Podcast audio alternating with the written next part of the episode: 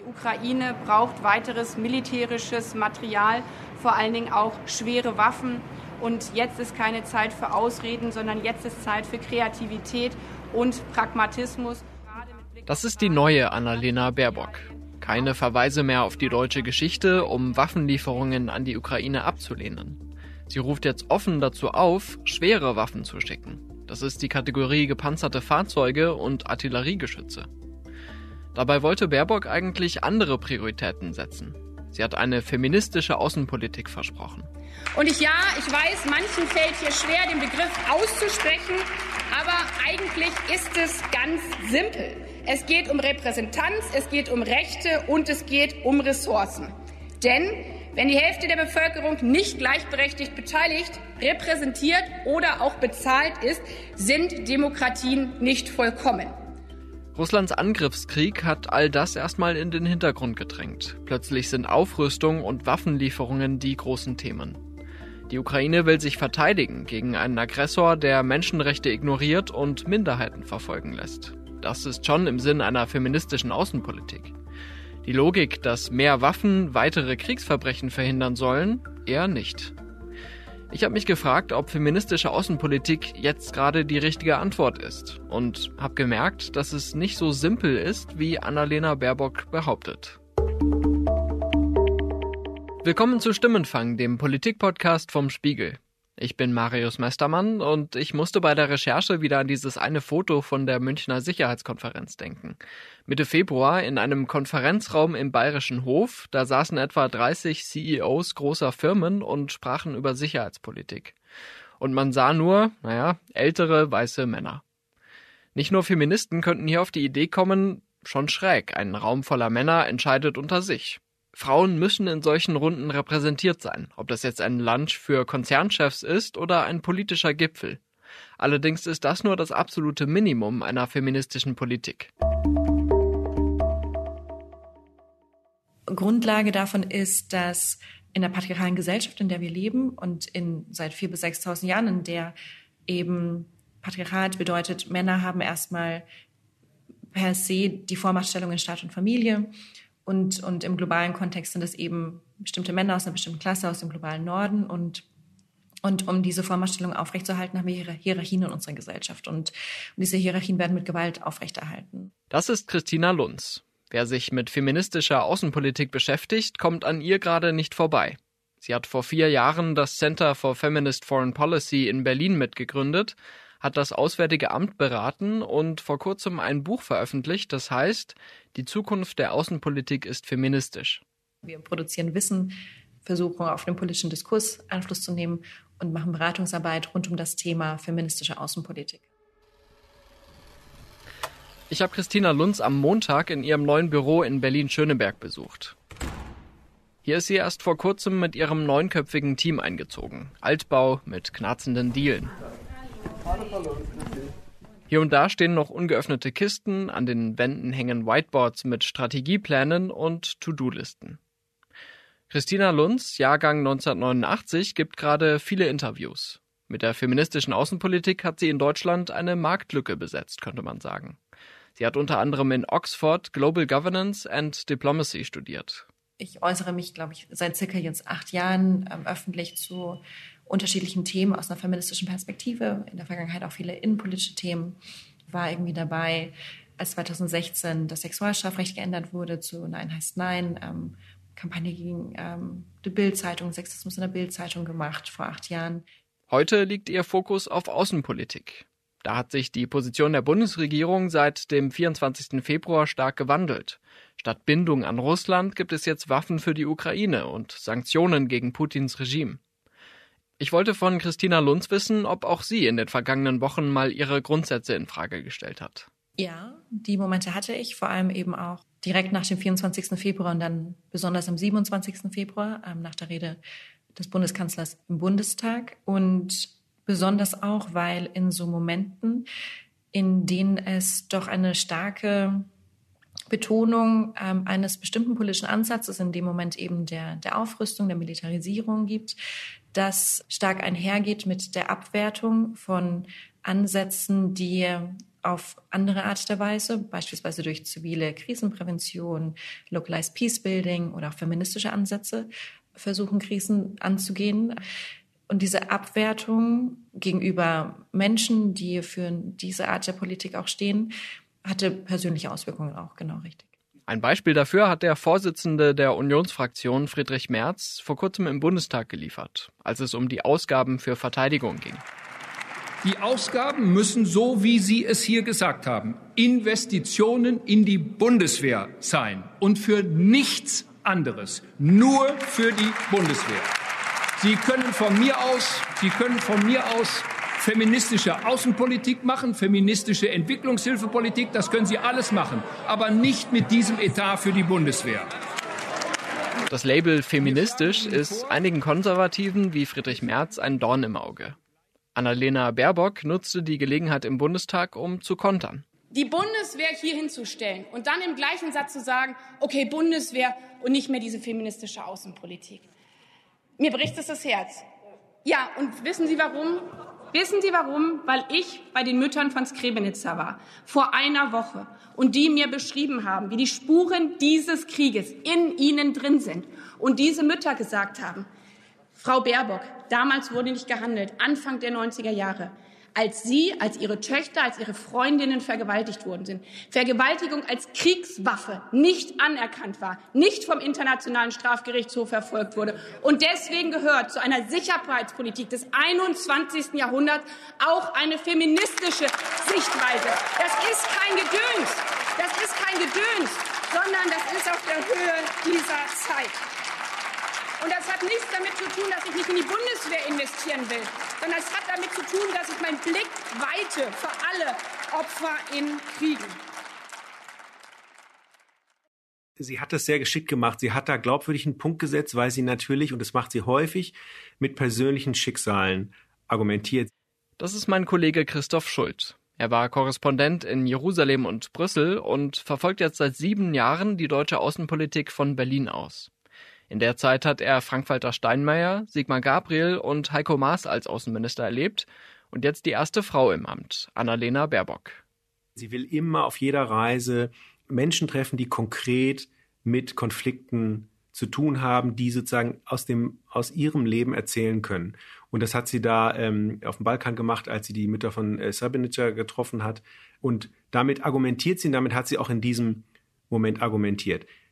Was sie damit ein bisschen kaschiert hat, ist jetzt mal die Provokation, die Herr Merz natürlich, äh, da auf, auf die es äh, Herr Merz angelegt hat, ähm, mal beiseite gelassen. Äh, das war sozusagen politischer Schlagabtausch ähm, äh, im, im Parlament. Aber im Kern hat Merz gesagt, wir haben jetzt einen Konflikt und wir brauchen die Bundeswehr und die Bundeswehr muss ausgerüstet und vielleicht auch aufgerüstet werden. Und das sind Stichworte, die eigentlich der, so, zumindest der, der, der ähm, harten Denkschule des, der feministischen Außenpolitik widersprechen, weil, weil Rüstung und ähm, Ausrüstung von Soldaten äh, Kriegseinsätze von äh, Armeen gehören sozusagen eigentlich nicht zum Besteck der feministischen Außenpolitik.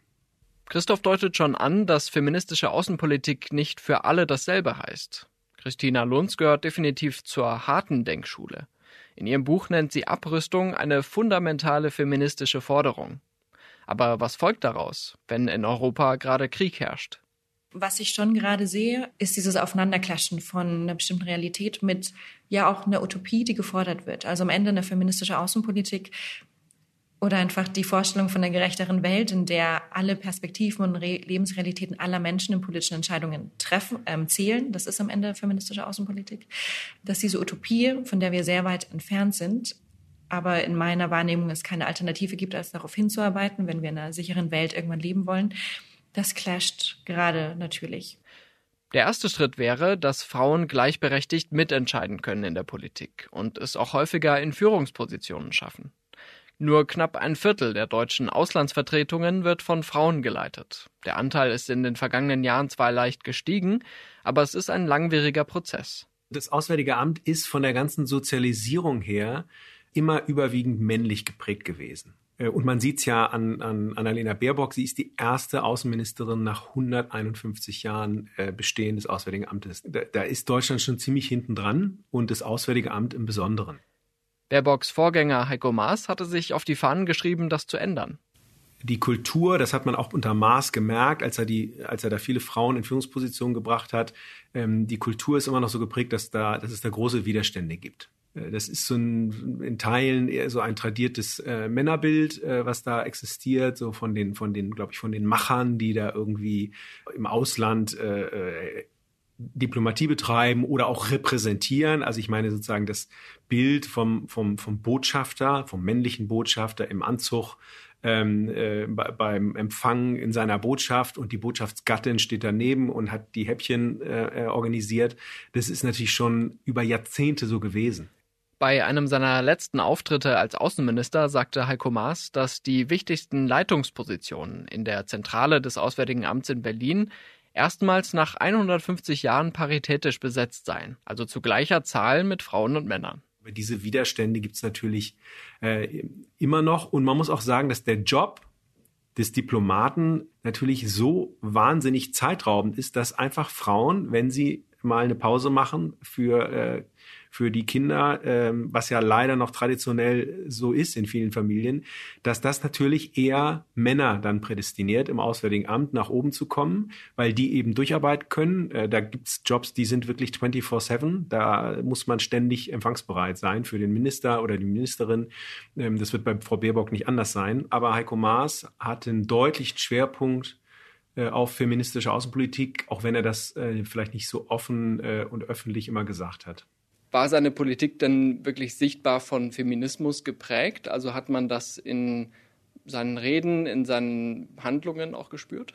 Definitiv. Also er hat eigentlich auf jeder Reise Termine gemacht, die extra sozusagen die Rolle von Frauen zum Beispiel in Konflikten ähm, thematisiert äh, haben. Also äh, Südamerika-Reise, kann ich mich erinnern, eine lange Reise, wo in den verschiedenen Ländern, die ja häufig Konfliktländer sind, ähm, das Thema äh, äh, Frauen in Konflikten, Gewalt gegen Frauen in Konflikten thematisiert wurden. Er hat immer in seiner Delegation auch äh, Frauen mit dabei gehabt, Schauspielerinnen, andere Thinktankerinnen, die mitgekommen sind, die er mitgebracht hat und die er dann zusammengebracht hat mit äh, Frauen in den Ländern, die er besucht hat. Das war, ein, das war ein eindeutiger Schwerpunkt von ihm und es war ihm auch, man hat ihm ja vorgeworfen, äh, wie ich finde, zu Recht, dass er so für die eigentliche klassische Außenpolitik nicht so richtig brennt. Und bei den Themen, wo es aber um, um Frauen ging und die, die äh, Gewalt gegen Frauen in Konfliktgebieten, da merkte man ihm an, dass, dass ihn das umtreibt. Der Kulturwandel hin zu einer feministischen deutschen Außenpolitik hat also nicht erst mit Annalena Baerbock begonnen und übrigens auch nicht mit Heiko Maas. Wer sich mit der Geschichte der feministischen Außenpolitik beschäftigt, wird merken, dass das keine neuartige Modeerscheinung ist. 1915, während des Ersten Weltkrieges, als 1200 Feministinnen in Den Haag zusammenkamen und bei einer Konferenz, der ersten Frauenfriedenskonferenz, ein Umdenken der Handelnden und Verantwortlichen im internationalen System forderten, um eben präventiv vorzubeugen, dass wir eben immer wieder an Punkte kommen, wo Krisen und Konflikte entstehen. Es dauerte aber nochmal 100 Jahre, bis das erste Land offiziell eine feministische Außenpolitik verkündete, nämlich Schweden im Jahr 2014. Die damalige schwedische Außenministerin Margot Wallström ist eine Vorbildfigur für Christina Lunz. Sie hat auch ein Vorwort zu ihrem Buch geschrieben.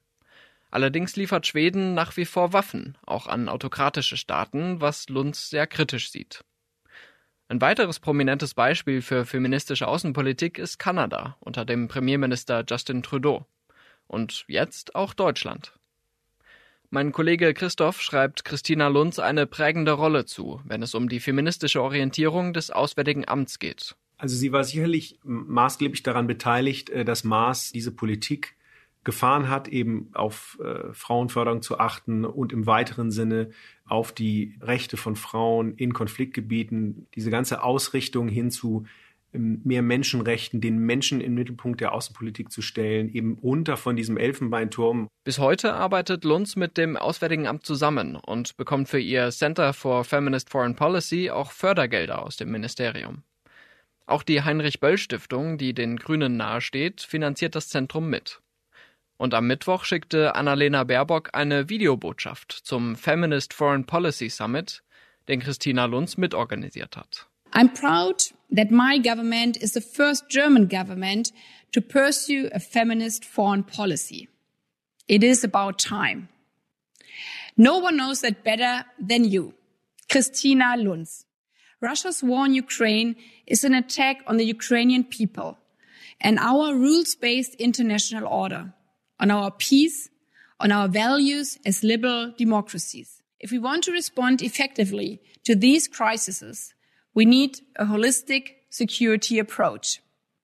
And we must put human security at its core.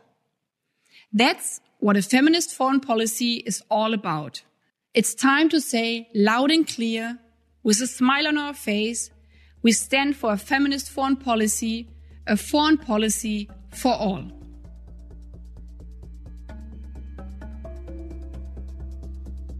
Die Vereinten Nationen haben errechnet, dass Friedensvereinbarungen länger halten, wenn Frauen an den Verhandlungen beteiligt sind. Das ist nur ein Grund, warum es sich lohnt, die Ideen einer feministischen Außenpolitik aufzugreifen.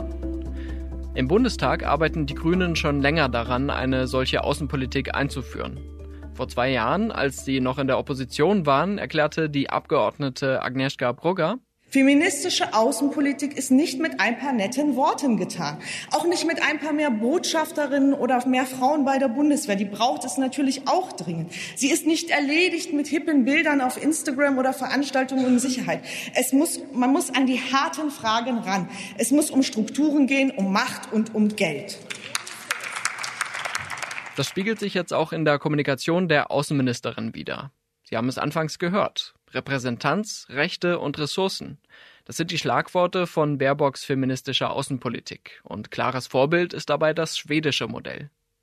Allerdings ist Baerbock dabei noch nicht wirklich konsequent. Das zeigt eine Episode von Mitte März, die meine Kollegen beim Spiegel recherchiert haben.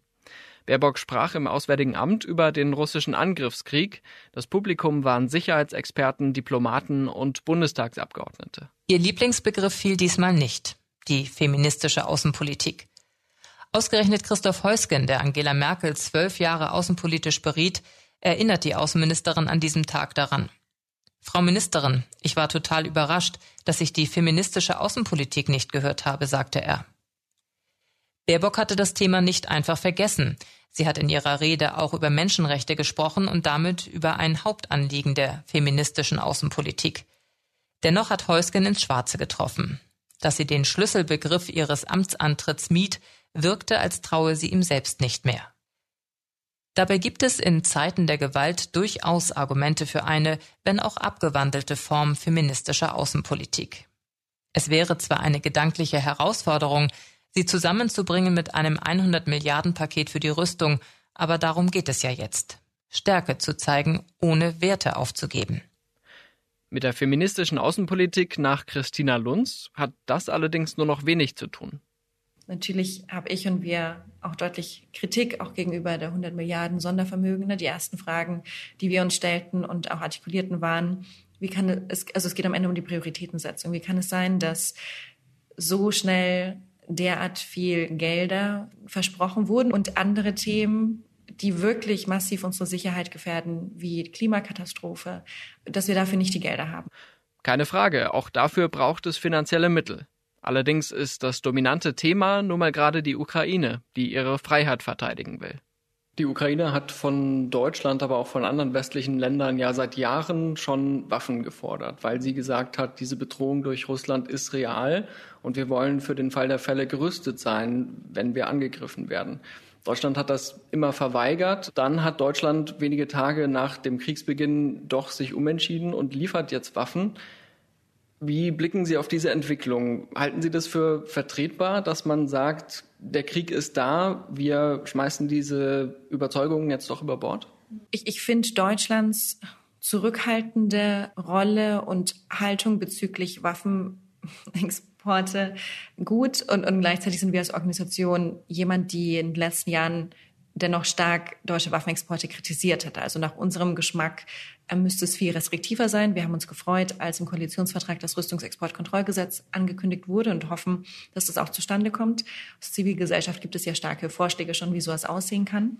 Und finde es mehr als problematisch, dass irgendwie am Ende der letzten Legislaturperiode auch noch Waffenexporte in sehr hoher Höhe an Ländern ähm, genehmigt wurden, die auch im Jemen-Konflikt beteiligt sind und genau wir als Organisation, wir werden weiterhin sehr ein genaues Auge darauf legen, weil Abrü ähm, genau, Abrüstung und Demilitarisierung einfach eine Hauptforderung von feministischem Denken Außen- und Sicherheitspolitik ist. Aber was folgt daraus für die Waffenlieferungen an die Ukraine?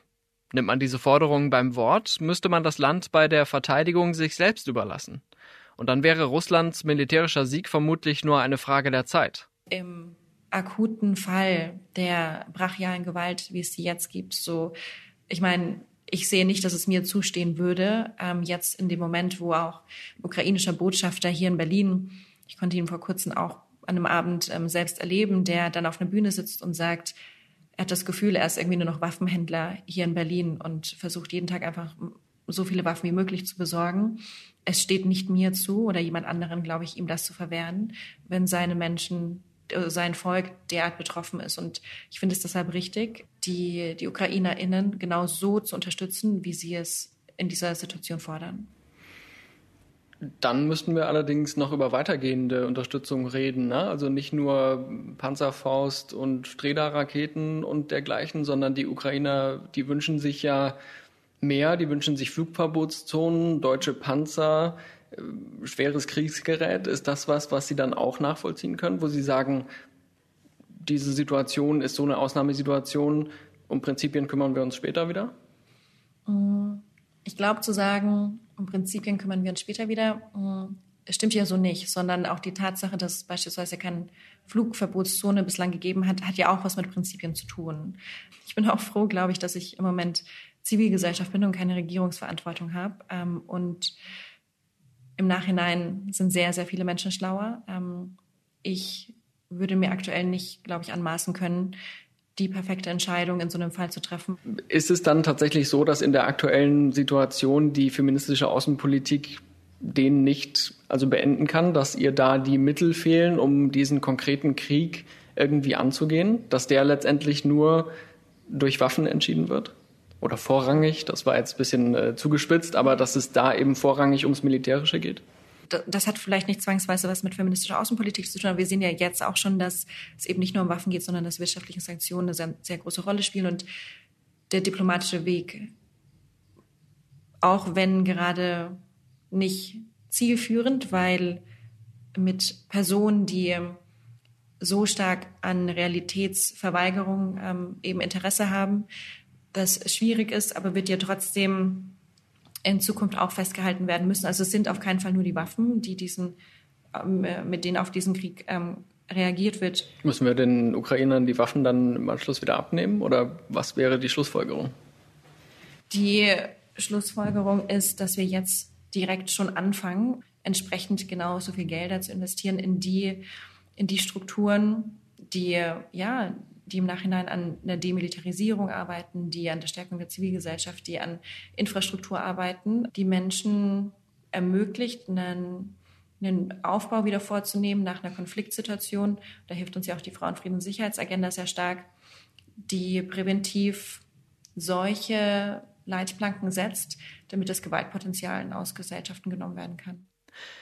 Im Fall Russlands kommt zum konventionell geführten Krieg ja noch dazu, dass Wladimir Putin mit Atomwaffen drohen kann und das auch als Abschreckung gegen den Westen einsetzt. Umgekehrt verlassen sich auch Deutschland und seine Verbündeten auf die Abschreckungswirkung der amerikanischen, britischen und französischen Atomwaffen. Auch wenn es mehr als irgendwie Arbeit gegen Windmühlen ist, kann es nur die richtige Arbeit sein, dass wir versuchen, aus eine Gesellschaft wegzukommen, wo die Tatsache, dass jemand wie Putin die Möglichkeit hat, Nuklearwaffen einzusetzen, ihm ermöglicht, eben Gräueltaten wie in Butscha und anderen Städten zu verüben. Also wir müssen ja, egal wie utopisch es erscheint und wie, wie schwierig es erscheint, aufgrund eines Systems, das so viele Jahrhunderte Zeit hatte, sich aufzubauen, ähm, gibt es ja keine Alternative als daran zu arbeiten, dass irgendwann derart gewaltvolle Menschen wie Putin keinen Zugang mehr zu so viel Gewalt und ähm, Nukleargewalt haben. Deutschland hat ja selbst keine Atomwaffen. Es ist aber ein offenes Geheimnis, dass 20 amerikanische Atomwaffen unter dem Flieger Horst Büchel in Rheinland-Pfalz lagern. Und im Ernstfall sollen deutsche Piloten mit ihren Kampfjets diese Bomben abwerfen. Weil aber die deutschen Tornado-Jets in die Jahre gekommen sind und die Bundesregierung jetzt Ersatz beschaffen will, wird wieder über die nukleare Teilhabe diskutiert. Was halten Sie davon? Sollte Russlands Krieg gegen die Ukraine ein Anlass sein, um die nukleare Teilhabe zu hinterfragen? Sollte sich Deutschland für atomare Abrüstung einsetzen? Schicken Sie uns gern eine Nachricht per WhatsApp oder per E-Mail. Die Kontaktdaten finden Sie in der Beschreibung. Eine Frage, die für mich jetzt aber noch offen ist, was kann eine feministische Außenpolitik kurzfristig beitragen, wenn sie sich beim wahrscheinlich kriegsentscheidenden Thema Waffen irgendwie wegducken muss? Ich habe meinen Kollegen Christoph Schuld gefragt, welche Antwort die Außenministerin darauf mit ihrer Arbeit gibt. Im Moment ist ja eigentlich in der Ukraine die deutsche Politik relativ hilflos, jedenfalls was ähm, die Opfer dieses Krieges angeht. Im Moment geht es um diese Fragen Waffenlieferungen. Wo sie sich kümmert und wo sie sich sehr gekümmert hat, ist äh, um die Flüchtlingsfrage. Das betrifft ja in diesem Fall auch hauptsächlich äh, Frauen, Mütter und Kinder, weil ja ähm, die ukrainischen Männer bis zum gewissen Alter in der Ukraine bleiben müssen, weil sie dort äh, äh, in, den, in den Kriegsdienst eingezogen werden.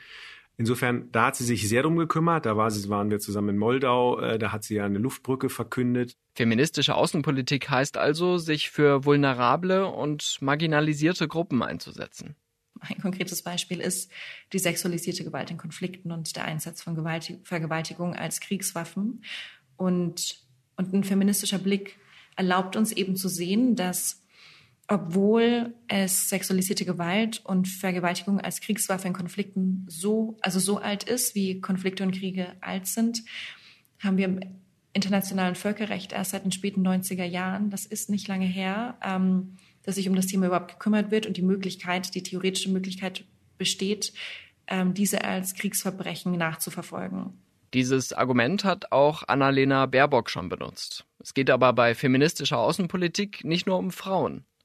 Meine Kollegin Juliane Löffner hat vor kurzem erst über queere Menschen berichtet, die es schwer haben, die Ukraine zu verlassen. Zum Beispiel Transfrauen, die als kampffähige Männer eingestuft werden, weil in ihrem Pass ihr Geburtsname und ein männlicher Geschlechtseintrag steht.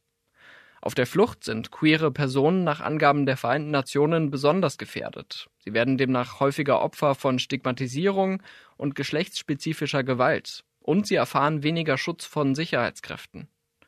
Sie fürchten nicht nur die russischen Angreifer, sondern auch transphobe ukrainische Milizen, wie eine Frau meiner Kollegin berichtet hat. Christina Lunz sieht es als Aufgabe feministischer Außenpolitik, das immer wieder hervorzuheben. Dieses am Sichtbarmachen von Lebensrealitäten in Konflikten, die normal nicht im Mainstream sind. Das ist eben die Tatsache, dass Transfrauen nicht ausreisen dürfen. Das sind ähm, das hat ja auch der Spiegel aufgedeckt in der Recherche, die schwarzen Menschen, die nicht in offene Arme, sondern in Haftanstalten in, in Polen kommen.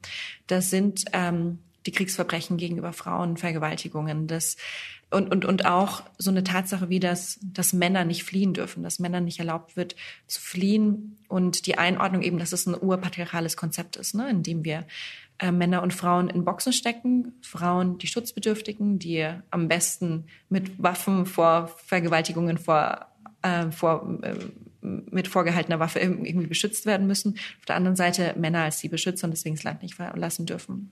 Äh, und genau, das ist ein urpatriarchales Konzept. Es ist höchst problematisch, dass wir aufgrund von Geschlechtern im Allgemeinen oder aufgrund von wahrgenommenem Geschlecht Menschen Dinge erlauben und auch nicht. Dagegen, das ist so ein Kern, wogegen Feminismus ja seit Jahrhunderten vorgeht.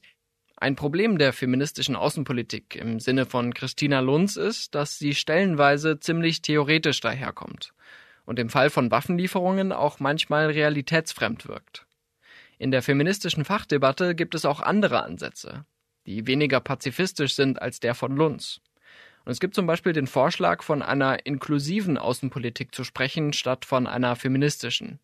Mehr dazu finden Sie über die Links in der Beschreibung.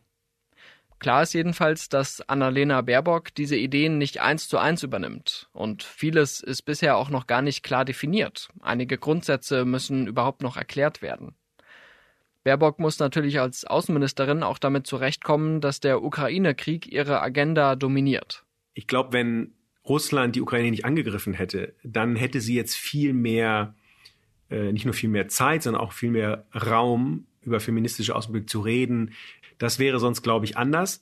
Sie ist jetzt damit konfrontiert, dass es eigentlich wieder um klassische Außen- und Sicherheitspolitik geht. Es geht viel um Waffen, es geht viel um äh, Ausrüstung von Armee. Da äh, bin ich mal gespannt zu sehen, wie sie überhaupt dieses Stichwort durchhalten kann. Aktuell scheint Baerbock ihren Job ziemlich gut zu machen. Jedenfalls sind ihre Beliebtheitswerte wieder deutlich angestiegen. Das könnte ihr natürlich helfen, die Ideen einer feministischen Außenpolitik langfristig unters Volk zu bringen. Das war Stimmenfang, der Politik-Podcast vom Spiegel. Wenn Sie direkt im Anschluss mehr über den Ukraine-Krieg und seine Folgen hören wollen, empfehle ich Ihnen unseren Auslandspodcast 8 Milliarden. Da spricht mein Kollege Olaf Häuser in einer neuen Folge darüber, welche Ängste der Krieg in den baltischen Ländern auslöst und wie diese wiederum Deutschlands Zögern wahrnehmen. Zu Gast ist unser Reporter Jan Petter. Den Link finden Sie in der Beschreibung. Ich bin Marius Mestermann und ich bedanke mich für die Unterstützung bei Olaf Häuser, Ole Reismann und Luca Ziemek. Unsere Stimmenfangmusik kommt von Davide Russo.